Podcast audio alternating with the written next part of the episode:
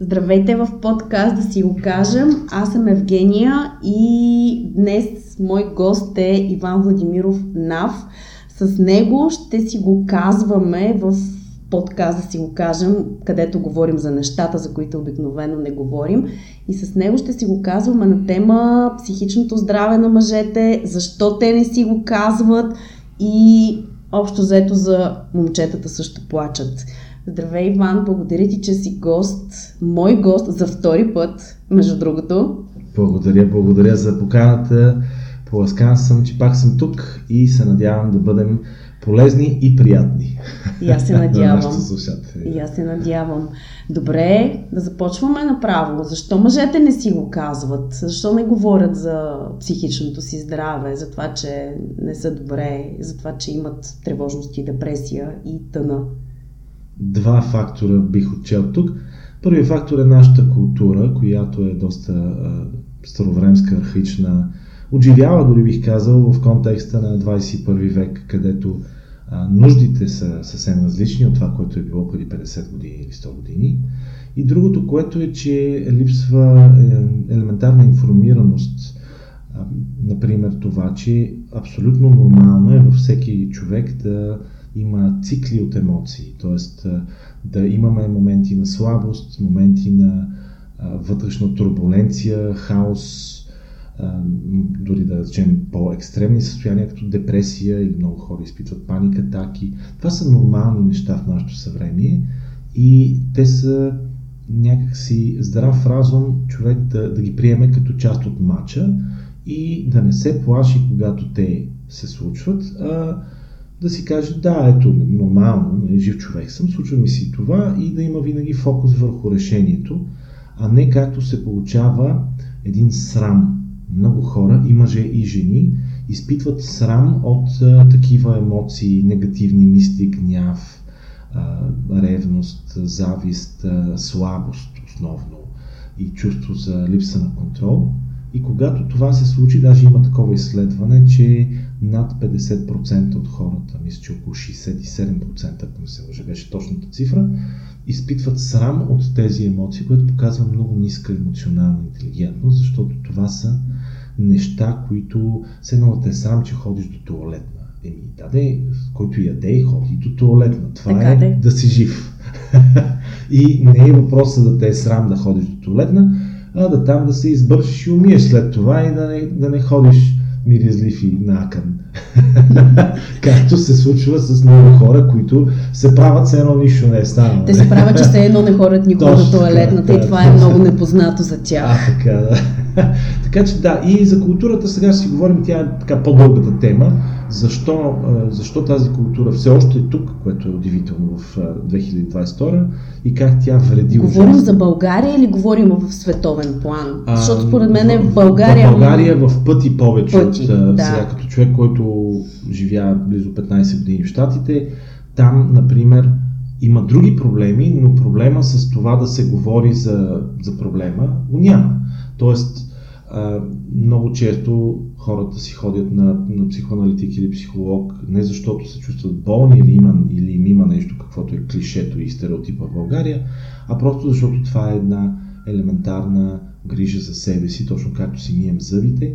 По същия начин трябва да ходим при професионалист или да вземем курсове, има по емоционална интелигентност, по емоционална и ментална хигиена и да усвоим едни базови практики, които да ни научат как, когато преживеем негативна емоция, която е част от ежедневието на всеки от нас, как да се отръскаме от нея, как да я а, преработим така, че тя да няма остатъчни ефекти и ние след това да си я носим като мирзливия необърсан задник а, насякъде във всички следващи ситуации. И това е нещо, което се учи, за съжаление то не се учи в нашото, нашата образователна система в училище и тепърва влиза като някакси базова култура, която всеки човек трябва да усвои. Жените като че ли повече успяват да споделят, повече успяват да говорят на тази тема, повече се осмеляват да потърсят помощ в различните й вариации. Мъжете според мен са тези, които не успяват да кажат, че имат нужда от такава и всъщност в тази посока те въобще успяват ли да разпознават симптомите, че не са добре? Това е един от основните проблеми. Всъщност ние имаме два основни проблема. Единият е това, че нагласта, че ако говориш за проблемите си, ти си слаб и това не е мъжко. И втория е липсата на, емоционал... на базовия елемент на емоционалната интелигентност, разпознаване на собствените емоции и осъзнаване кога имаме проблем. Тоест ти трябва да си емоционално интелигентен, за да можеш да разпознаеш. Да, трябва да имаш едно критично си. Ниво на емоционална интелигентност, за да можеш да ги разпознаваш тези неща. Аз ще споделя от моя опит като психолог, аз работя с клиенти. деветдесет процента от клиентите ми са жени и мъжете, които се записват, обикновено ги записват майките им, сестрите им или пък в, вече в края на степен на нужда и дисфункционалност някои мъже се записват, но много им е трудно. Тоест те трябва да са в някаква свръх на... много, много, много зле. На разпад. На разпад, вече, да. На разпад, да. Когато нещата стигнат до разпад, те mm-hmm. си казват, еми вече проблема няма как да бъде избегнат, защото масовия модел е чрез компенсаторни механизми. Да. Зависимост и агресия. Да, чрез да. много бачкане, примерно работохолизъм, чрез а, много жени или м, алкохол, наркотици. Сигурност, или, да. Или а, нещо от сорта. Т.е. това са компенсаторни механизми, които дават усещане за контрол и за... И трупане това... на гняв към себе си също бих, бих, бих, бихме могли да го включим.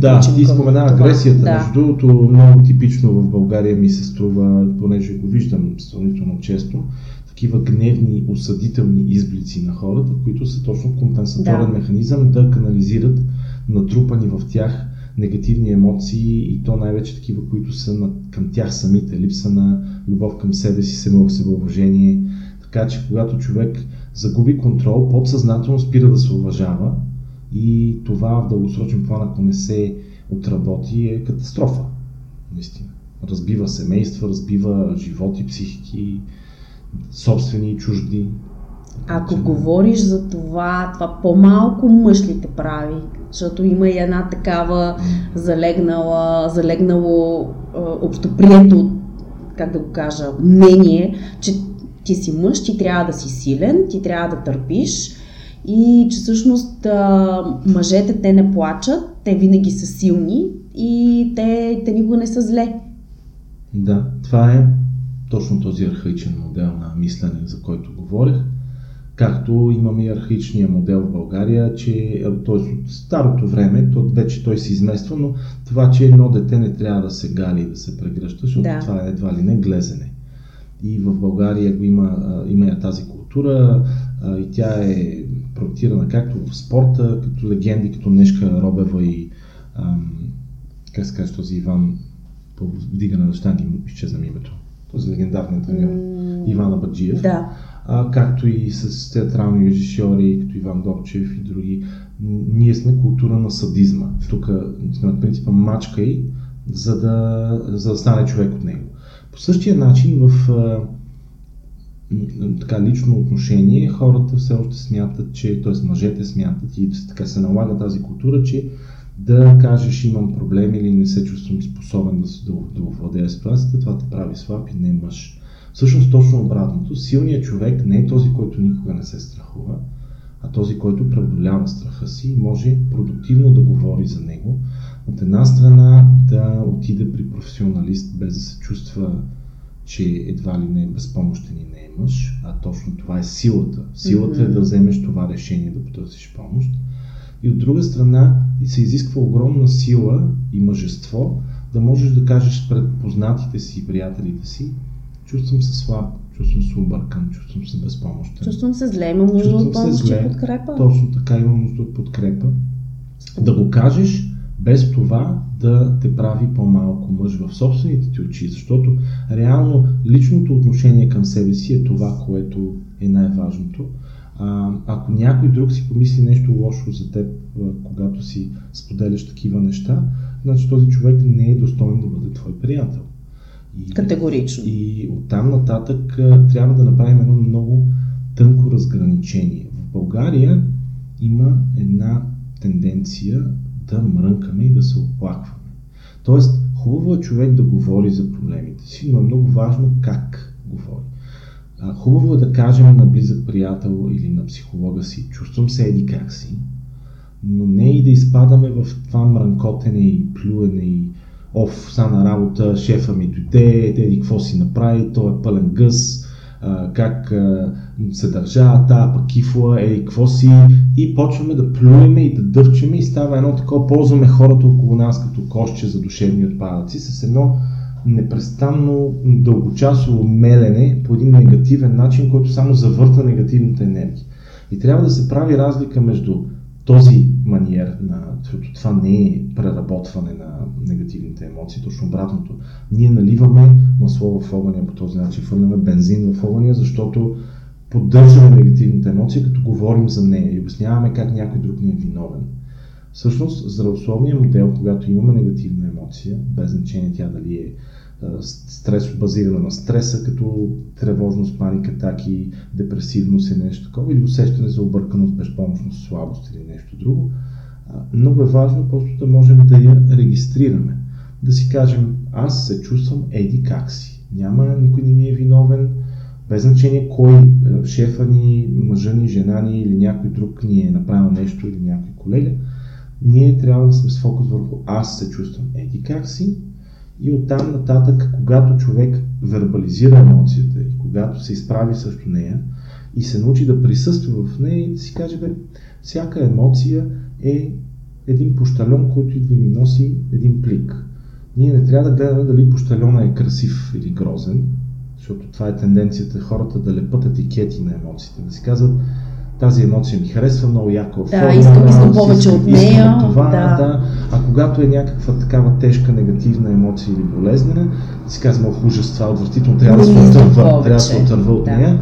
А всъщност този механизъм на разделение на емоциите на хубави и лоши, това усещане за съпротивление срещу негативните емоции, всъщност ги задържа и ги подхранва.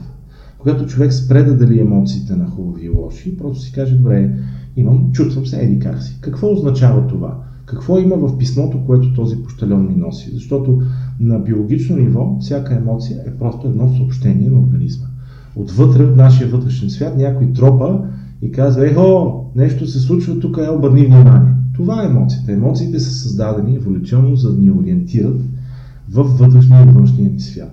И да си го кажем, че всъщност получаваме повече в живота от негативните писма, от негативните емоции, отколкото от положителните, защото според мен е да, някакси е заблуда да си мислиме, че ние в живота трябва и преживяваме единствено и само положителни, хубавки, радостни емоции, вместо другите. Това вече е въпрос на зрялост. Аз като доктор по психология на развитието и човек, който прави семинари по когнитивно-ментално развитие, винаги казвам на моите семинаристи и клиенти, че а, ценностната система човек да, да се научи да цени проблемите и негативните емоции е а, виш пилотаж, тя е а, елитарна, тя е на високите нива на развитие. Категорично, да. Защото на ниските нива човек е като едно животно, което бяга между удоволствието и болката, между моркова и бръчката. Когато вдигне нивото, вижда, че всъщност проблема, объркването, болката, негативната емоция, те са разширяващи нашето съзнание. Тоест, както един мускул, когато ходим на фитнес, мускулните влакна се късат, докато го напрягаме, за да може след това да се пораснат по-големи и по-здрави.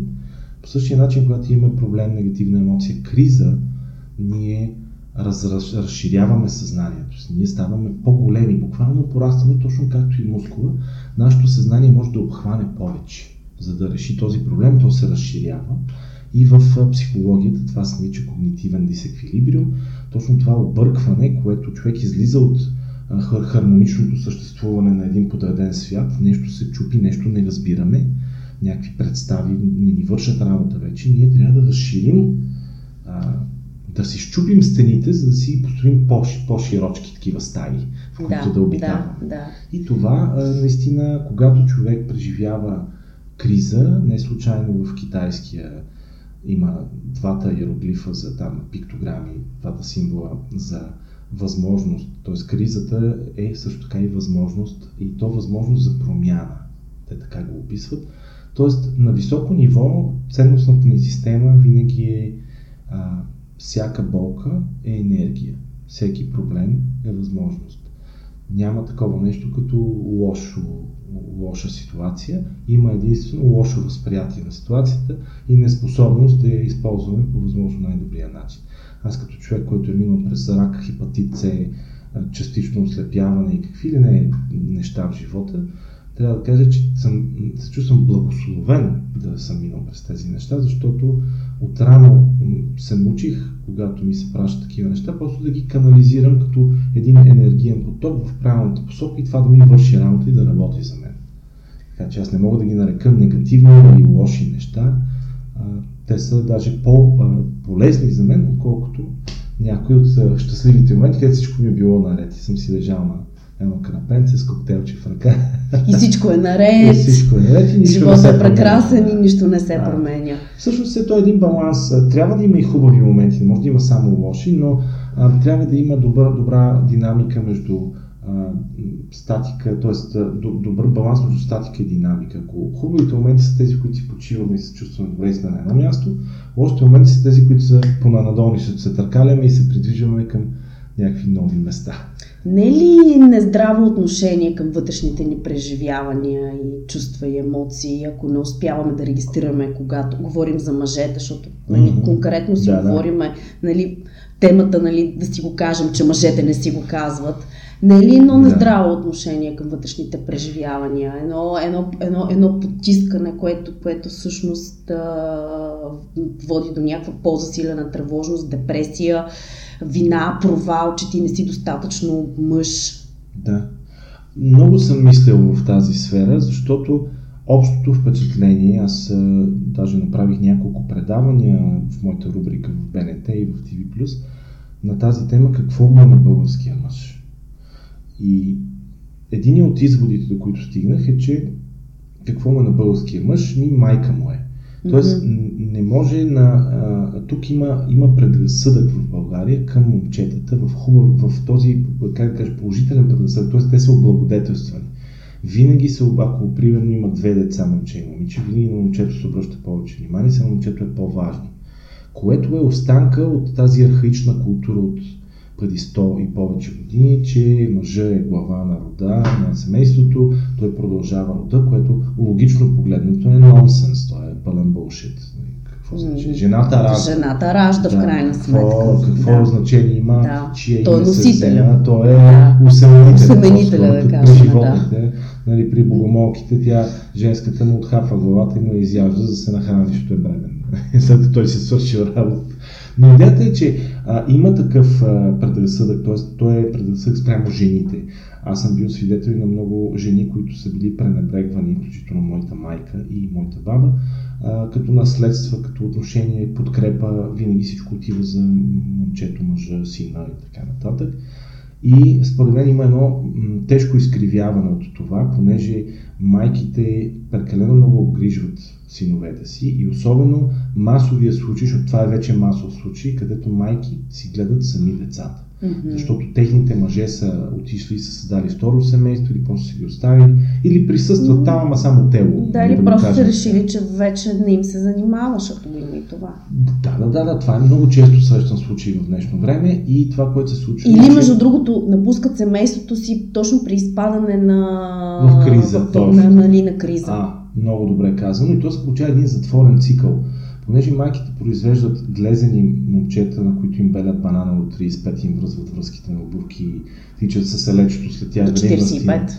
Ми тридесет и пет, четиридесет и пет, да. То няма значение, то вече е късно ти до тридесет и пет, ако му тичаш селечето да не настине, нали, да, се, да гледаш какво да му свършиш, да го облегчиш като майка. Това е много грешен модел, това е напълно а, вредно нарушаване на граници. Ти нарушаваш граници на сина си, като се държиш така с... него.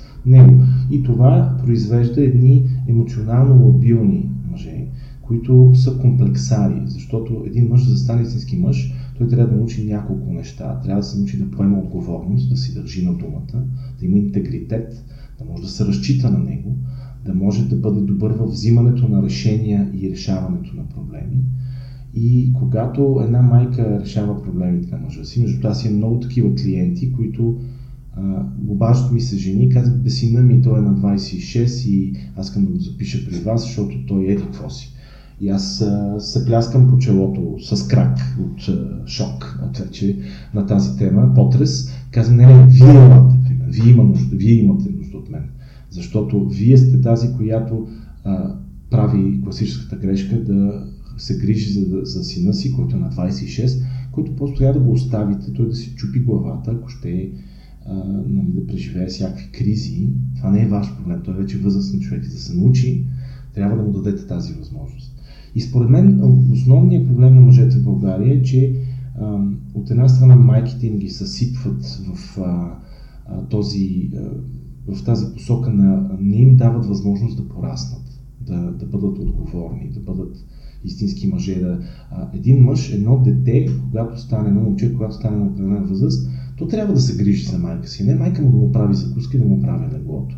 И аз казвам на моите клиенти жени, които са майки на, на малки момчета, им казвам, винаги, когато а, видите, че а, сина ви вече може да прави едно действие, примерно си прави със закуска сам, да си оправи сам леглото, вие сте отговорни за това да, да го оставите той сам да си го прави, а не да го правите вместо него. Защото вие го о, о, осъкътявате, когато му, му отнемате тези възможности. Да и прави. Това неимоверно след това, годините си минават да. И води до едно да. Нездраво отношение към вътрешните ни преживявания, да. Едно нездраво несподеляне от това, че а, сме зле и че имаме нужда от, от помощ. Тези мъже стават безпомощни, да. След това живота ги а, ушамарва, примерно женят се, те самите създават семейство и вече трябва да имат отговорност към жена, деца, работа и така нататък. Много от тях изпадат в безпомощност, защото живота не е лесен в България. И вместо да, понеже нямат изградени качества от семейството да, да, да бъдат мъже на място и да се справят с ситуацията, те или си намират любовница, или почват да пият, или просто почват компенсаторно да бягат от отговорност. Или създават второ семейство, защото си мислят, че си избягат. Не признавайки проблемите, да. Неспособност да се, да се, да се вземе отговорност, да се да. Поеме отговорност. Другото нещо, което е фактор, което поне от мое време така, го забелязах много силно, аз учих в едно от така, най-централните софийски училища, трийсет и пето тогава беше много елитно и ми направи впечатление, че културата на порастване е култура на конкуренцията, където момчетата се мачкат едни други, обиждат се, наглутници се събират и на групички и който е по-слаб го смазват, бият го, тормозят го. А, непрекъснато има една такава конкуренция и в България забелязвам, че много мъже са рожба на тази култура, където трябва да се говори много гръмко, да се стъпва тежко, да се правиш на някакъв много важен. Да, бе, ти трябва да си тежкар. Да си тежкар, да, да си сложиш така очилата на диадемка, а, да си седи каква си кола.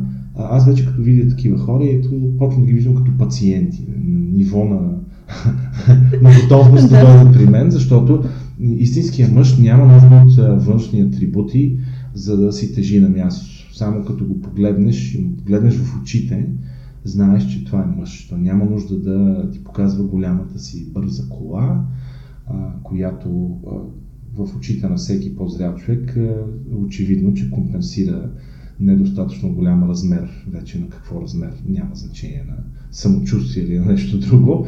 Но въпросът е, че а, тази култура на отглеждане на момчетата, от една само от майките им и след това вече в peer culture, когато те са в училище, в училище да. и, и взаимно си подклаждат тази а, там няма приятелю как си, имаш ли нужда от нещо или да направиш комплимент на някой, на някой друго, че е, колко, примерно, благородно ти завиждам, че си, е, какво си правиш, примерно спортуваш, изглеждаш добре, а, имаш а, интереси.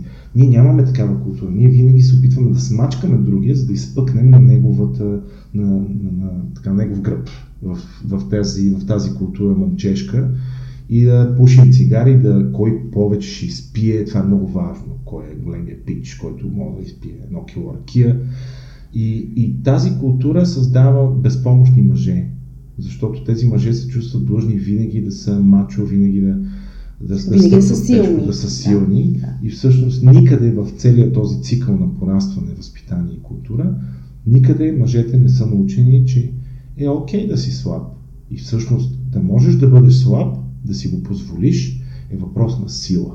Точно. Защото така. Слабостта, човек да е слаб, да изпадне в криза, това е механизма на порастването и на съзряването. Да започнеш да говориш и да споделиш, да. Това е най-голямата сила, не е въпрос на слабост. Това е да, толкова, да. толкова важно. Точно както пеперудата, т.е. какавидата в пашкула се разпада на, на каша буквално, за да се преструктурира в пеперуда, така всеки от нас преминава през кризи. В психологията има една теория на Ериксон, са ни базови кризи и има и много други такива кризи, където човек трябва да си позволи да бъде в криза, не да бяга от кризата, не да се срамува от нея, не да се бори с нея. Ама ние само с криза, през кризата растем. Това е единствения така. начин за промяна и единствения начин да, да израстваме нагоре, да учим уроците си, за да, за да бъдем, за да живеем. Всъщност, всъщност живота е създаден не да бъде хубав. Аз имам една такава теория. Нали? Смисъл, че нали, ние очакваме той да бъде един прекрасно нещо, да, да ни се случва само да сме радостни, щастливи, да ходим на плаж, да пием коктейли. Да.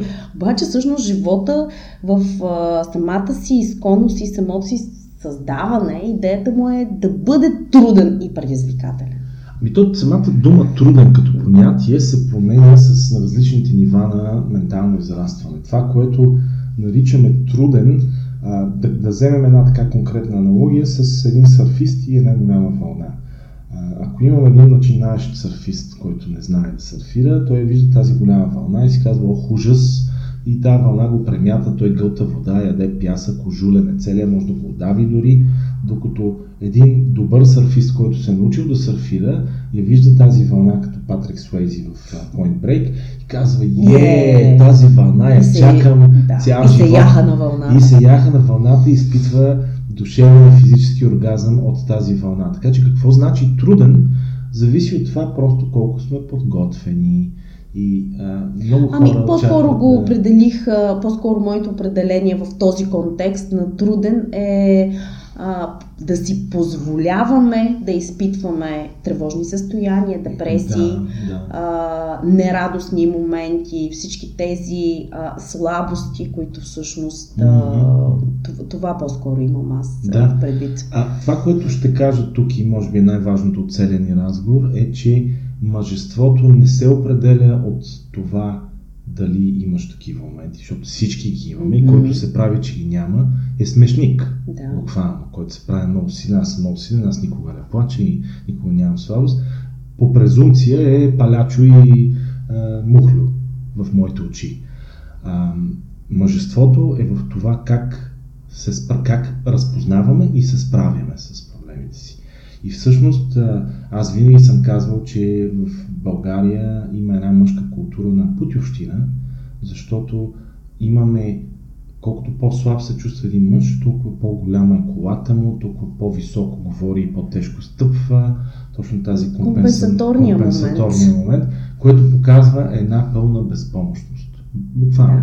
Да, да. Така че а, много е важно мъжете в България да осъзнаят, че мъжеството е нещо съвсем различно от това, което са научени и че всъщност истинско, истинското мъжество е в това да кажеш, като в онзи гениален филм на Терънс Малик, тън, тънка червена линия, да, да, да разпознаеш страха си, да те е страх и въпреки това да, да си изпълниш мисията. Не, там беше за Втората световна война, но ние всички имаме своята мисия в живота и в ежедневието, дали да си нахраним децата, да си обичаме жената, да обичаме себе си, да постигаме смислен и пълноценен живот. Това е нашата мисия, вместо да живеем от хапче до хапче. В общия смисъл на думата, че всяка чаша ракия и всяко излизане на дискотека и всяко а, кръгче с бързата кола е форма на хапче, което ни а, така м- гримира ни проблемите, моментно ни кара да се чувстваме добре, както и шопинга, както и всичко останало, тия бързото удоволствие, допаминовия хай. И всъщност голямото изкуство на живота е човек да може да преминава тези неща, прегръщайки ги, да им се радва като на възможности и да се научи на така наречения резилиенс, да може да има силна устойчивост към, към стреса и да знае как да го отработва. И това е нещо, което се учи, то е базово образование и затова има такива хора като мен, професионалисти, които учат своите клиенти и не е нужно някой да е болен или да му има нещо, за да дойде при мен, а по-скоро точно обратно, единствено трябва да е интелигентен и културен, за да осъзнава, че това е учебен процес, както се ходи на козметика, ако щеш. И аз искам само да допълня към това, че да започнеш да говориш за проблемите си и за това, че имаш нужда от помощ и подкрепа, е изключително голяма сила, а не е признак на слабост. Да. И тук искам да дам един допълнителен акцент. Много харесвам мъже, които умеят да кажат не се чувствам добре, но не с фокус върху оплакването, защото е много тънък тънък момент тук да не залитнем в оф, не се чувствам добре и да замрънкаме. Да, да, вечното мрънкане. А, а, да, а да кажем не се чувствам добре, но въпреки това аз съм фокусиран върху решението. И да говорим, да говорим да. с това какво правим по въпроса и а, а, да бъдем позитивни и да не, да не се оклюваме, да, да си признаваме проблема, да говорим за него, а, да търсим помощ, примерно да имаме близки, с които да можем да споделим, на които да се обадим, да кажем днес не се чувствам добре. Аз самия си имам моменти, в които се събуждам и изпитвам тъга. Изпитвам... Като това е най-нормалното чувство, което, което можем да изпитаме всъщност. Да, нали? е... И това само да кажа, това не означава, че като изпитваме тъга в един конкретен момент или ден, означава, че ние имаме депресия или тревожно състояние, да. Или окъра, или панически атаки. Mm. Нали? А това е нещо, нали... съвсем така, съвсем нормално. Част от цикъла на човешките емоции. Така. И ние да. и нямаме тези емоции, също сме по-бедни. Mm-hmm, mm-hmm. Защото а, още Киркегор говори за ползата от скуката и от отечението и от а, такива емоции, като депресията. Има безброй научни изследвания, които показват, че всъщност хората, които са склонни към депресии, са най-големите мислители и творци. А, така че така. Това, което бих казал аз като конкретика, защото винаги се опитвам да бъда конкретен, не да говорим общи приказки, когато един мъж се почувства тъжен, безпомощен, самотен, трябва да има поне един свой приятел, на, кой, на когото може да се обади и му каже, човек, не се чувствам добре днес, искаш да се видим, имам нужда е така да те прегърна, просто те прегърна. Е така, човешко докосване, да знам, че, да знам, че мога да се облегна чисто физически на някой, защото всички имаме нужда от това. И след това можем да се разходим в парка или ти да ми споделиш нещо, аз ще ти споделя нещо и да се фокусираме върху нещо хубаво и да си кажем някакви, да си създадем някакво хубаво преживяване. Всеки човек трябва да има поне един, двама, трима такива около себе си хора, на които да може да се обади и да каже, не се чувствам добре, искаш да се видиме така, просто дори да си помълчим малко. Има кой, има кой да ви чуе, мъже, mm. ако мога така, нали, да, да се обърна към мъжете, които ще ни слушат, надявам се да са повече, отколкото да. жените, понеже сме насочени конкретно към тях. Аз бих искала да кажа, че всъщност има кой да ги чуе, наистина, когато mm. имат нужда да кажат и да споделят. Нали? И освен тези приятели, за които ти казваш, има хора и като теб, които чисто професионално има Да. имат възможност да ги чуят. Говорим, нали, за, за психологията, за психотерапията, за индивидуални групи, да. за, груп, за групи, които, са, които работят в тази посока, груповата терапия, нали. А, тоест, а, има кой да ги чуе, има кой да ви чуе. Да. Как ние можем да, тук ние с теб, нали, надявам се да поставим някакво начало, как можем да повишим тази осведоменост, как можем да работим в тази посока, все повече мъже да го правят? Ние работим в момента в тази посока, да, правим този подкаст. Аз направих предаване в сто процента будни в БНТ, където имам рубрика в видимо и невидимо канала, който се излучва по Ти Ви Плюс и там направих предаване на тази тема. Пиша много на тази тема с клиентите, си работя. Тук искам да кажа нещо, че като конкретно средство хората, мъжете да внимават за нещо конкретно. Имах един такъв клиент на около тридесет и осем, тридесет и девет, четиридесет години, не си спомням точно кога беше, миналата година, колко беше, но а, човек дойде, сестра му го записа. Mm-hmm. Той явно нямаше капацитета сам да дойде, вече имаше паник атаки, сериозни, сериозно усещане за катаклизъм и безпомощност и дисфункция. не можеше да спи и така нататък. И се оказа, че дълбоко в себе си той е един много чувствителен и съпричастен човек, които като цяло се възприемат в нашето по патриархално общество като женски качества. Mm-hmm. Да съпричастваш. Това е много важно, което го казваш. Да. И той потискаше тези женски свои качества, а тук е много важно да кажем, че във всеки от нас има мъжка и женска енергия. Това да имаш женска енергия, да култивираш тези типично женски качества е въпрос на интелигентност и култура, а не на, че не си достатъчно мъж. И затова ще стигнем, но да си догазкажа случая за него. И той дойде а, и се оказа, че той прави една класическа грешка. Когато един мъж се чувства слаб, той се опитва да компенсира с още повече правене. Mm-hmm. Тоест, той потискаше, неговия проблем беше, че той потискаше своята чувствителност. А, смяташе, че ако на него му се плаче или... Той, а, той или, ще, определен, ще той, бъде определен той, като женчо. Да, като някакъв женчо. И той това го стискаше в себе си, го потискаше и го на, настъпваше, за да не се проявява, което само засилваше проблема. Да, и да. Другото, което е, че той компенсираше, понеже беше голям шеф в някаква компания, компенсираше с а, такъв авторитарен а, подход Модел. към всичките около себе си, крит, критичен. Шеф. Да, като видите в живота такъв много критичен човек, много, който а, се прави на важен бос, да знаете, че това е човек, който не се чувства добре със себе си, да толкова просто. И той беше влязал в компенсаторен режим да върши и постига, да изкарва повече пари, да постига повече професионални успехи, да си купи по-голяма кола, защото той си мисли, че така ще се чувства повече мъж. А всъщност... А, това, което ние отработихме с него и той накрая специално ми благодари човека, аз му показах как да развие тези женски качества в себе си, женската енергия на мекота, на съпричастност към себе си и към другите, на емпатичност, на грижовност, на това да чувстваме, да изразяваме емоциите си чрез смях, чрез плач, чрез целия спектър от емоции. Когато той започна да го прави, всичките му проблеми изчезнаха. Точно ето този спектър от емоции, да. Според мен, голяма част от мъжете си ги забраняват да ги изпитват, mm-hmm. точно поради тази причина, че те са е, обяснени като женски. Аз да. не съм женчо, за да плача. Грижата на...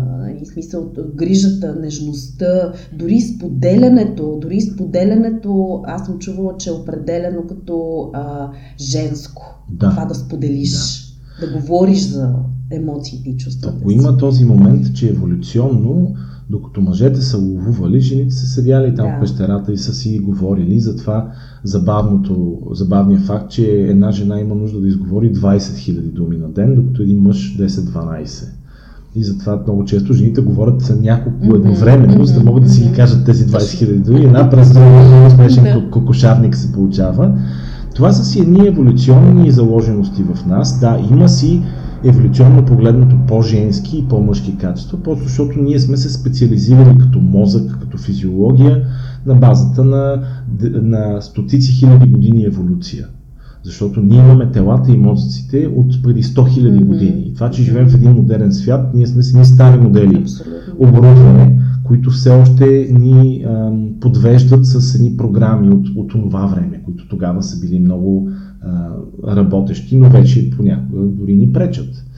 И това е, че нормално да някои мъже да смятат, че има по-женски качества, но сега новата тенденция, така, новата интелигентност, много се говори за това и то в, по света се говори от трийсет години. А, България сега навлиза и ще а, дам за пример следния факт. А, миналата година а, едно издателство се свърза с мен и ми каза, издаваме а, една книга на Дейвид Дейда, световен бестселър, Пътя на осъзнатия мъж, искаме ти да напишеш увода. И написах увода и ста, книгата стана и бестселър в България. Но тази книга е издадена в щатите две хиляди и пета година. И сега а, те издават и другата много известна книга на Дейвид Дейда, Интимно единение, която е от деветдесет и пета година. Тези книги говорят за това как всеки мъж и всяка жена трябва да балансират в себе си мъжко-женските енергии. Тоест всеки от нас трябва да реши мъж ли ще е, жена ли ще е. И да, ако примерно аз реша, че съм мъж, или някой, който е с обратна ориентация, с мъжко тяло, реши, че ще е жена, трябва да, си, да има доминантна енергия такава, да е добре дефинирана. Mm-hmm. Но същевременно трябва да култивира и обратната енергия, без тя да взима превес, но просто като базови качества. Примерно аз като мъж трябва да се науча да изслушвам добре, да задавам въпроси, да съпричаствам, да съпреживявам, да давам емпатия, да давам грижовност по начин, който не е просто от тези социално обусловените начин да купя, да купя цветя на жена си, да я заведа на вечеря. Да, да. А, по-скоро да я попитам как е, mm-hmm. как се чувства, от какво има нужда, да я гледам в очите, да я прегърна, а, да й дам мъжкото си присъствие по един такъв хубав, мек, женски начин, но, но той е смесен с сил, мъжката сила и не е женствен по никакъв начин. Когато един мъж го прави както трябва, той никога не е женствен, точно обратното. Той в своята мекота... По-мъж и от най-големия мъж. Точно така, в своята мекота и съпричастност и грижовност е още по-голям мъж. Точно така. Така че това трябва да, да знаем, че вече има много богат набор от инструменти, литература, психологически изследвания, които показват какъв е точният баланс между тези мъжко-женски енергии и качества във всеки от нас. И аз в рамките на една-две сесии мога да науча всеки човек как да поддържа този баланс или да му препоръчам книги, които да прочете по въпроса. И трябва крайно време да излезем от този абсолютно селендурски модел на а, да бягаме от себе си, защото а, слабостта ни прави женствени. Благодаря ти за това споделяне. Аз благодаря. Прекрасни неща каза. Надявам се, надявам се да ни, да ни чуят повече мъже. Надявам се да, да успеем по някакъв начин да променим това разбиране за неговорене и несподеляне на това, че сме зле, когато сме, когато сме мъже. Благодаря ти много. Искаш ли още нещо да, да кажеш за край на, на днешният ни разговор с теб? Искам да кажа, че... Кажи като, като един мъж, какво искаш да кажеш? Като един мъж да. Искам да кажа, че да си мъж е предизвикателство, но когато човек му хване цаката, е едно прекрасно предизвикателство, което изисква усилия всеки ден, изисква по-малко съзнателност всеки ден, но пък тогава наистина могат да ни се случат всичките прекрасни неща, като прекрасна жена до нас, прекрасно семейство, прекрасни а, приключения, по начин, който е наистина зареждащ и живота става нещо удивително красиво, а не както при често се случва при много хора, една непрекъсната борба. Да. Така че живота трябва да е лекота и удоволствие, а не борба. А не борба със себе си и със точно, собствените ни чувства и преживявания. Да, да, защото при масовия човек, е едно, при масовия мъж е едно непрекъснато бягство от себе си. Да. А когато прегърнем себе си в целия си спектър и се научим как да, да си подреждаме елементите отвътре, всичко става много простичко, истинско и мъжествено. И има нещо, което между другото сега ми хрумва това я се стегни, защото...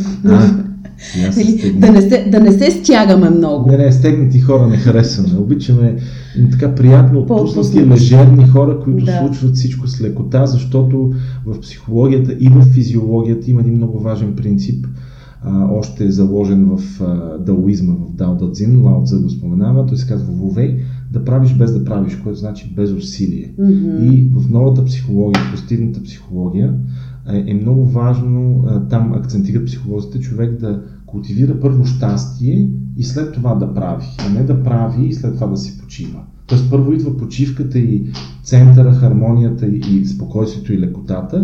Когато човек прави нещата с тази нагласа, всичко става много лесничко, красиво, ефективно и така нататък, тъй че трябва да, да почнем там, без стягане. Да. Благодаря ти. Благодаря и на всички, които ще ни слушат. Супер!